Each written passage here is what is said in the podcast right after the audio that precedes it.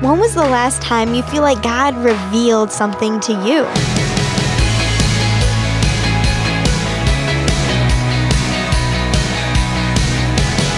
Hi there, I'm Natty Anderson, and you're listening to Unlocked, your daily key to unlocking God's Word in your life. Devos like the one we have today always remind me of how thankful I am for God and His watchful eyes and His understanding of each of us and the way that we work. And I hope you feel this way too as we dive into our Devo on a Clear Night by Sophia Augustine. There have been so many moments in my life as a Christian when I've doubted the existence of God. Praying just seems silly, like talking to the air, but I have moments when God reveals to me just how plausible his existence is. One especially vivid time happened about a year ago. I was just starting high school and taking an evening walk outside to look at the stars. I lived in the country, so the night sky looked incredible on clear nights like this one. God's handiwork was on full display for me. Walking in the crisp breeze, all I could do was look up and thank God for the wonder He had put before me. And suddenly, nothing felt ridiculous about this. I was just a creation talking to my creator. I was instantly so small in the vast universe, and that was okay because I was cared for and loved by the most important person in all of creation. Also, in that moment, it seemed so out there to think all this fascination and artistry could be made by anything other than the skillful hands of an artist. It just didn't make sense how some people couldn't see everything this clearly. I felt so loved, and I began to feel so upset because others didn't feel this loved. They didn't feel this safe because they didn't know God. So I stood there and cried for those people and prayed for them.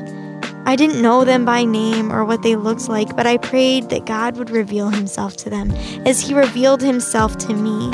And even though I may continue to have doubts, God will always turn my gaze back to Himself and tell me, I love you. I am here. I tell this story because it's okay to have doubts. Everyone does, whether they've been a Christ follower for years or came to know Him later on. Throughout your life, you are going to have doubts, but keep your eyes open. God won't let Himself and His truth go unnoticed in your life.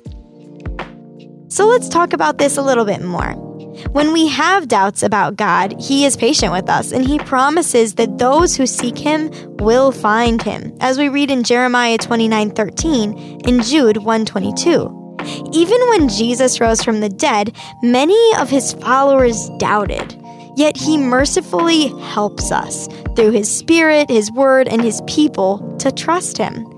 When you have doubts, who are trusted Christians in your life who you could be open and honest with, and who will encourage and pray with you?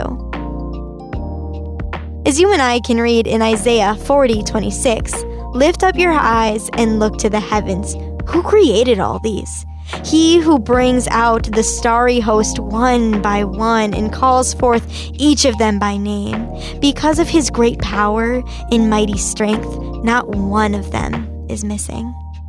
Now, I'd encourage you to read in your Bible Psalms 19, 1 through 4, as well as Psalms 139, verse 14, and Isaiah 40, 26, to keep God's Word alive in your life.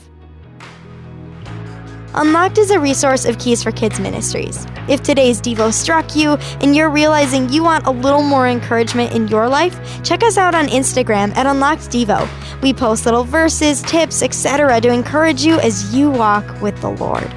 Also, be sure to check back for tomorrow's devotional about a cat named Marmalade with Dylan.